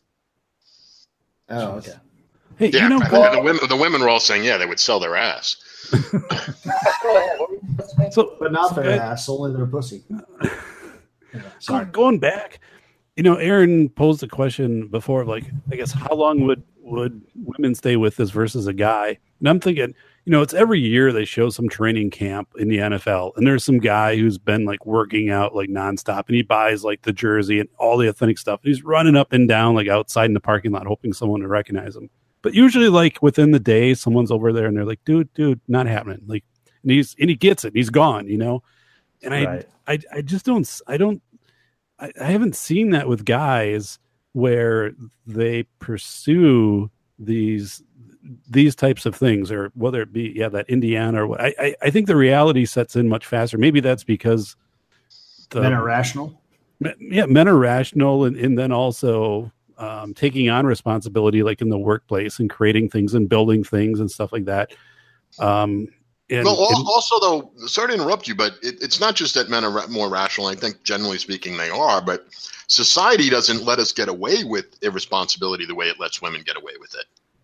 like this woman who was able pretty much to get by on a you know a soft form of prostitution. I mean, if a guy moved to New York like that, um, he's gonna. It's not gonna take him ten or twenty years, or however long it took this girl to wise up to that, because you know his life is is you know he's not gonna be able to make it just on you know wearing something nice or something like that. Right. The world doesn't work that way for men. So that's probably th- as much of a reason as the differences between men and women m- mentally. Oh yeah. So I mean, as as as I'm listening to this, I mean, and we probably all listen to, to Stefan Molyneux, you know, for whatever it's worth, but he's always talking sexual market value. It sounds like she wrote this when she hit the sexual market value wall, just like Carrie Bradshaw did, and now she's trying to figure out what the hell to do. And of course, Carrie went off the air. So what does this? th- What does she do? I mean, what what are her options? I think that's what she's really trying to get at here. I think she's just finally being introduced to reality at this point, uh, because nothing that she, well, she got er- as, as DT pointed out, she got everything she wanted, and now she's not happy, and now she's starting to go through stuff that you would have normally gone through in your late teens and early twenties, but she was chasing after this delusion of becoming a, a Sex in the City uh, a wannabe. Well, she was successful. She didn't recognize it. It seems like. I mean, she made it, right? I mean, she made it in New York. She got a show. Um, uh, how she was describing it, I would say she was successful, but it wasn't what she thought it was going to be. It, success didn't mean uh, monetary success, or it didn't mean any type of success that she was thinking that it was. But she was absolutely successful. In what she set out to do. Oh my god! Now Anne's at a concert. can't she, she can't shut her It's window or something? Carey. Every time I unmute my microphone, there like a, a siren goes by or somebody honks their fucking horn. And you know what? It's so noisy here. I don't even notice it till you mute me. There's a Yeah, siren yeah. right outside my window, and I can't even hear it because I'm so used to it. do you have your windows open or what the hell, man? Well, yeah, it's like Look 80 at the kid in the sombrero. And can't afford You air said you sweat a little bit. Uh, uh, sorry, you perspire a little. I glow. But no, no, seriously, it's it's so noisy in my neighborhood all the time that if you hadn't muted me, I would not have noticed there was a siren running right Oh, no, I'm, I'm getting used to muting you. Don't worry, it's becoming habit now. I guys laugh don't wonder- you notice you- goes up. It it's kind of funny. I got uh, you know, a bunch of people. I told them like, yeah, I'm doing this new podcast. I want to interview people and have them on the show, and and, and including you or including you. And like, oh, dude, I'm I'm free next week. I'm like, oh no, no, no, you don't understand. We got to work some kinks out. We have got to work some kinks out. Hey, Aaron, there's some guy named Ali in the comments who wants to pay you to come on the show to ask you a question. Uh, I don't know how to see. That's exactly what I'm talking about. I don't know how to bring somebody on the show. Oh wait, maybe I do. Did he give me um? Ali Ikram. Uh, yeah, does he have um? Does he know. have like ask a him. Twitter or hey, hey, just everybody back off a little bit. Does uh, Michael? Does Ali have? Did he provide like a Twitter or a Facebook or some way to send him a link? No, this is Aaron. Aaron, I love you. Heart. Aaron, how much to come on the show and ask a question? Yo, Arrow. Aaron, where are you? Aaron, where are you? Melted Wow. question marks. Wow. Okay, so he's crazy. It sounds like a song. That Aaron, or, where are that or you? he's your gay stalker lover guy. Yeah, I don't. For everybody listening on the chat, I'm not following the chat right now. Again, like I said, this is we got to work all the kinks out. Um, but this is why I finally found out that Beckloff has uh, Luke on. He has a dedicated person to watch the chat, so that if a super chat comes in, it's immediately addressed. If there's an interesting question, it's immediately addressed. Otherwise, I have to be on Ann Sterzinger's microphone the entire time, making sure that when there's a siren or a cat or a cat that got hit by a fire truck at the same time, uh, I can Anyway, mute it. I, I don't mean to make fun of Ali, but he did offer you money. That's the only reason I brought it up. Well, that's why I'm. Yeah. So, did he find a? Is there a way I could send him a link I- to I- the show? I don't know. He's just in the comments. Okay. Yeah. So I Yeah. can't. There's really no way to do it. But yeah, down the road, we'll that super chat thing. We'll be able to take care of it. So, um, let's bring up the Miss America thing because I was going to talk about that. Who does not know about the Miss America thing? What's the Miss America thing? I mean, Oh my goodness. I'm Um, still not sure it's not a joke. Well, Michael, what it is is that the Miss America pageant has been taken over, more or less, I believe, by Gretchen Carlson, who is a former Miss America winner herself from Minnesota, no less. And um, they are doing away with the bikini contest or the swimsuit contest. So what's the fucking point? Well, that's that's where this is interesting, and I might actually shock you guys by saying I kind of agree with this. Oh Christ! I God damn it, Aaron. What you want to see more fiddling? You, you want to hear them make more? Okay, all right, make, hang hear on. them make more dipshit speeches about how they're gonna. Jesus H, come on, man. Let let me ask you guys all simple question. When's it's a beauty time- contest. when's the last time you guys watched it? Never. Never. Never. No. The no. point is, it's a No, when I beauty was a kid, I contest. watched it.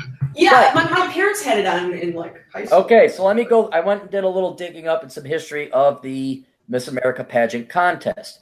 Started in 1921, and then when television came along, obviously radio, you're like, ah, she's hot. Are you sure? Yeah, trust me, she's hot. From Broomhilda von Vinks, yeah, she's she's 340 pounds of hotness as far as you know. So television comes along and it gains this huge amount of popularity, and it peaked in the late 70s and the early 80s. So then, uh, as uh, you have cable came in, there was more to watch on TV, and then certainly the internet, which I know they gave you more stuff on on quote TV, internet TV, but you introduced porn. No guy gives a damn anymore about watching a girl twirl a baton in a bikini or a swimsuit that covers everything up.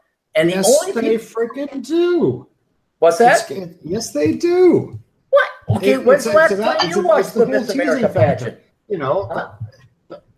Why did okay? Based on your logic, there, Aaron, no girl should ever wear underwear or lingerie. Just you know, fuck it, just go out nude. No, uh-huh. man, it's, about, it's all about the tease. It's all about the hey, look what you could have, but not. And come on, man. I'm pointing out the reason no one's watching it anymore is because there's a lot more other stuff on TV. And if guys want to get cute chicks, they have so many unlimited options now with porn on the internet. The uh, Miss America pageant has largely gone away. Uh, I think, if I remember the numbers correctly, 2008 it had 8.6 million. viewers.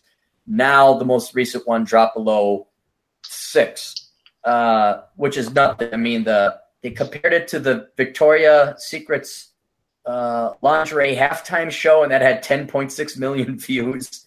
Uh, shoot, there's some internet celebrities that get more than that talking about video game reviews. So the whole point is this thing is dead. This is a dinosaur. It it's a throwback to a time that is no longer is. And I'm not saying I agree with it, but guess who the majority of people are that watch this now? Yeah, yeah, yeah. Women, right? Women, right. And since this is largely a female affair, and women don't care about how hot another chick is, Yes, now they it's do. well, It's only all about in terms comparing of themselves to each other. But now they're switching it over to oh, hang on, let me let me look it up. It's cringeworthy because now once girls take things over, it's all about empowering. Right. Whatever Gretchen- Gretchen Carlson said. Yeah. Richard Carlson. Here, I'll she took it. down Roger Ailes, right? She she's one of the reasons why the whole Fox News thing started. I think.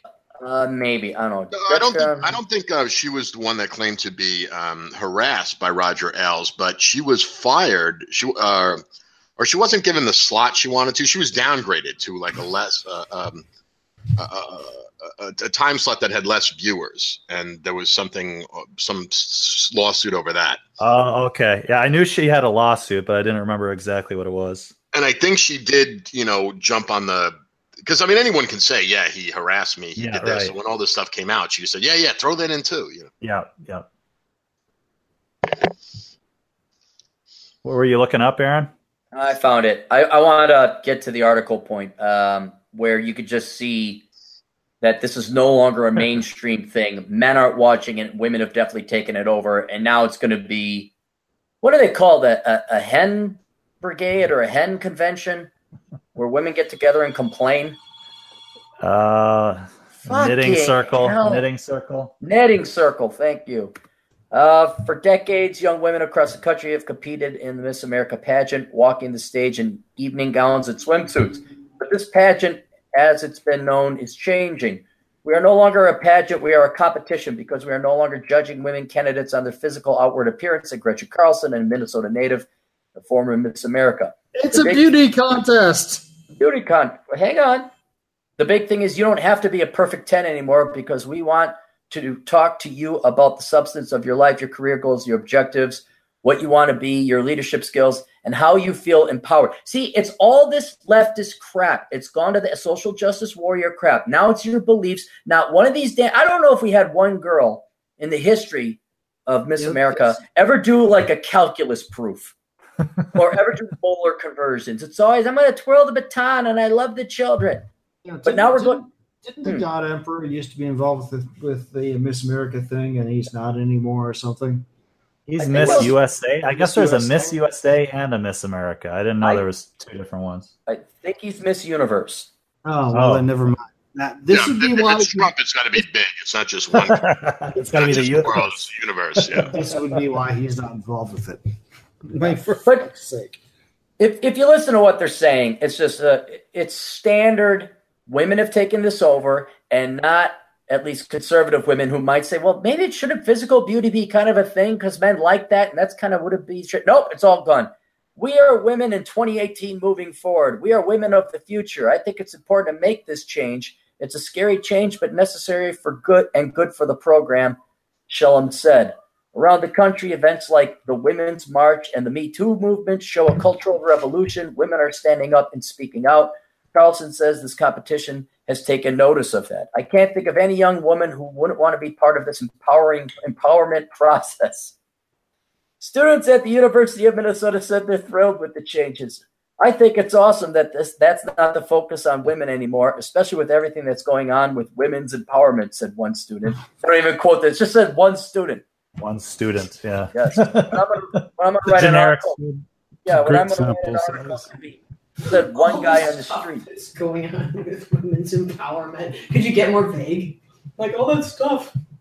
All that stuff. Why we voted? I think that it's necessary. I think it's about time. I think that's how women should be viewed. Another added. Another student. Well, Carlson- I, I don't get like what doesn't empower women. Like they're always saying, you know, this empowers women, this empowers women. Like what really threw me for a loop was, do you remember? Like I don't know, it was like four years ago. There was this um, uh, Duke University chick that started doing porn, and and and she went on all the media. I mean, she was oh, on yeah. Piers Morgan. She was on The View. Um, she, I mean, this. I mean, she was media savvy. I'll give her that for someone who was 18 years old, and she was doing like really hardcore um, pornography, and she's saying how empowered it was. I'm like, what? Didn't she end up killing herself, or am I thinking of other porn star actresses that kind of was another have the life Yeah. expectancy of a coke addict? Well, she probably. I don't think she's dead, but I mean, she. she uh, I think I would have heard about it if she killed herself. But half of these chicks end up, you know, killing themselves or strung out on dope or you know whatever. So I don't know. But I mean, but what, what the story was said. She's from she's from Washington State, so um, it, it kind of got a lot of press here. But I mean, it got press all over because, like I said, she went on those all those international shows. But um, yeah, she was even on like uh, Howard Stern and all that kind of stuff. But you know, it was really sad, like what it did to her family. Like she was raised like this very traditional Catholic. Um, She went to a, a, a Catholic prep school. Um, her father, you know, her parents were still married. Her father was a doctor in the uh, military, and you know, he comes home from Afghanistan to find out his uh, literally comes home from Afghanistan to find out his daughter is doing, you know, like taking three dicks up her ass. Yeah, that's it's because I remember her dad was overseas and he was a doctor or maybe a chaplain even or something. No, he was a doctor. He was a doctor. Okay. So, how many young girls saw those interviews and were like, "Oh, that's so empowering! I want to go do that." And then they go into the internet porn business and don't make any money at all because it's basically just legal prostitution, and and, and just like the Jess, Sarah Jessica Parker chick, right? Oh, this is the this is the new sex on the internet instead of sex in the city. Well, that's again Oh. gets back to my original point: is what percentage of gals have like done uh, uh, porn shoots or what do they call it? webcamming? Well, what Oh, for percentage? of fuck's girls- sake, man! I, Yeah. you know, I, dude, uh, you, you know, I'm just going through this divorce thing, or Right. uh, so you're you're gonna think um, oh, oh, few here, but I, in the last few weeks I've been experimenting with Tinder. I'd heard about it for a long time, and uh, when I was married, I wasn't to do that shit. Holy cow! I'm getting on there, and the first five or six girls, I'm like, holy cow, who contact me, like, holy cow, they're hot. Next thing I know, they're all like, hey, I've got a cam channel. Hey, I've got a cam channel. Hey, I've got a cam channel. Come and like me and vote me as the best, and we'll hook up later. I'm like, yeah, go fuck yourselves. It's empowering.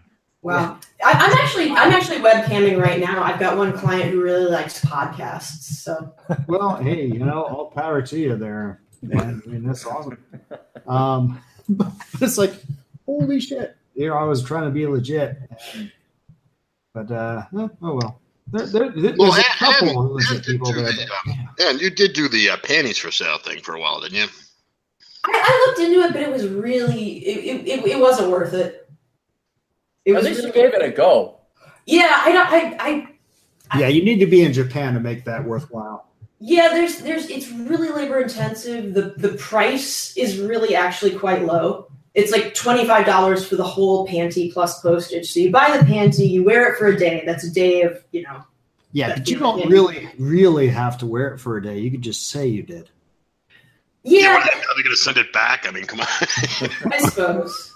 I suppose, but I believe in quality control. That's ethical. Damn it. All right, well, fair enough. Oh. All right. Uh, we'll we'll wrap this up here. I re- want uh, something real quick. Predictions about Ocean's Eight before we take off. Oh, is that the one with all the girls? It's That's the one with all the girls. Is It's it gonna gonna suck.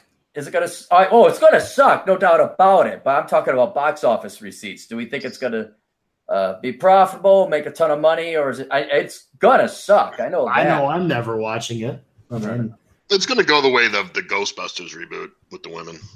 You think? Yeah. DT? Yeah, I mean, I suppose it'll open fairly strong, and then it'll be done. You know, all the all the women that want to, you know, go girls, go. We'll see it, you know, opening weekend, and then that'll be it. And and there was a uh, Drudge Report had an article today that basically was asking the question: Are, are there too many female reboots? So I think hopefully it's uh, maybe this will be one of the last. I I, I doubt it, but we can hope. Oh, for fuck's sake, have you ever read Vox Day? They always double down. They're come on, man. They're not gonna. Well, eventually they'll an lose article enough money, Drudge. right? Nah, it's a religion. I don't know. Solo lost a lot of money and didn't lose a lot of money. They're money. gonna keep on doubling down on it because have you seen the news articles? They're saying that lost money because it was a white man in the lead role.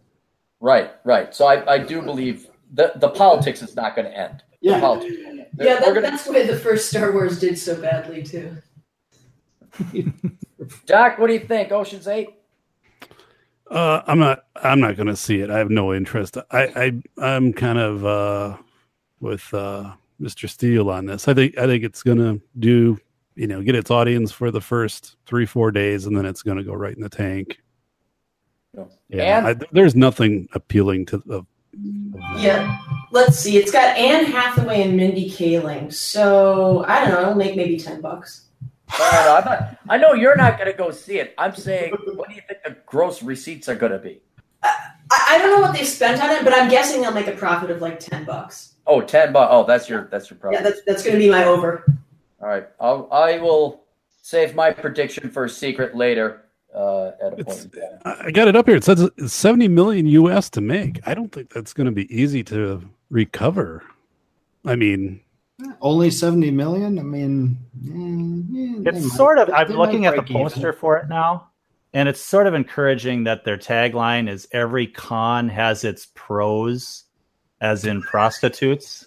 Um, so Wow. you know, I, I don't know. I mean, it's a little Well, is, is hopeful. Anne anyway. Hathaway naked in it? Because if she is, maybe I'll check it out. Because I She's kind of been in many. She's been naked in many other movies, so you can just. She has? that's her only non-annoying state is naked. yeah, pretty much. I always confuse her and the Emma Watson girl because they're kind of wafy and. Well, Emma Watson's ugly though. Anne Hathaway's pretty cute. You think? At least, she, at least, she, well, yeah. Emma, Emma Watson's ugly. I've seen, I've seen pictures of her like without her clothes on. She's Uh, nasty. Well, I don't know about that, but I I do recall the. Uh, eh, it looked. I haven't seen her anything she's been in since Harry Potter, but it was like I was like, yeah, watching that. She's like, she might grow into somebody who might be good looking someday. But I guess I'm wrong. Kate, Cate Blanchett looks terrible in this. I mean, she was hot in that Thor movie. She I'm looking at was this. just smoking hot in the Thor movie, and now it's like, what happened? oh Wait, my can- goodness! In the uh, in the uh, Ocean's Eight movie, she's in it.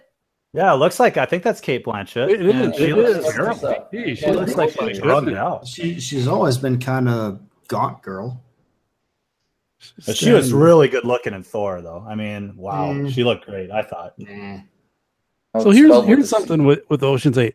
So you know they're going for this necklace. Why would why wouldn't you twist this today to make it so you can hack into like some cyber currency vault or something like that? Make it Because you'd lose half. You'd, I'm sorry, you'd lose all the female audience. Yeah, We're you're right, 'cause I Talking fucking figure it out. firewalls and I'm ATL sorry. statements. and- Yeah. As soon as we got into that, you're right. Yeah. Well, that, that's that's another reason why the movie's not going to do well is because women don't like to see movies about you know uh, jewel heists. Okay, women like to see you know rom coms or you know Sex in the City movies, things like that. And guys don't like to watch movies about girls breaking into do jewel heists unless the bitches are naked. So you know, I, I don't really see it. You know? Bunch Yeah, of girls naked and in heels breaking into a vault. I'd, I'd, I'd pay five bucks to see that. Like, yeah. Yeah, I mean it'd be worth the DVD rental. You know if what it I mean? was in a strip club and not in a movie theater. Yeah. All right. Well, listen, I'm going to end it up here, guys. Uh, thank you for coming on to the show. Uh, we will be posting this. Um, I will download the MP3 file and all that. Uh, let's plug all of our stuff. Everybody knows about me. Go to olderbrother.com, assholeconsulting.com. Uh, links and all that are there. Patreon.com slash Aaron Clarey. And what have you got? Me? Uh, I, actually, Mike, you are not the only non-leftist science fiction writer on the planet. I, one of the three books I put out this year is science fiction. The other two are a are disaster fitness and a action novel about stopping terrorism in Paris, which has a foot chase through an underground graveyard. And they're all on AnnSterzinger.com or Amazon. Just look up my name, Ann Sterzinger, S T E R Z I N G E R, on Amazon.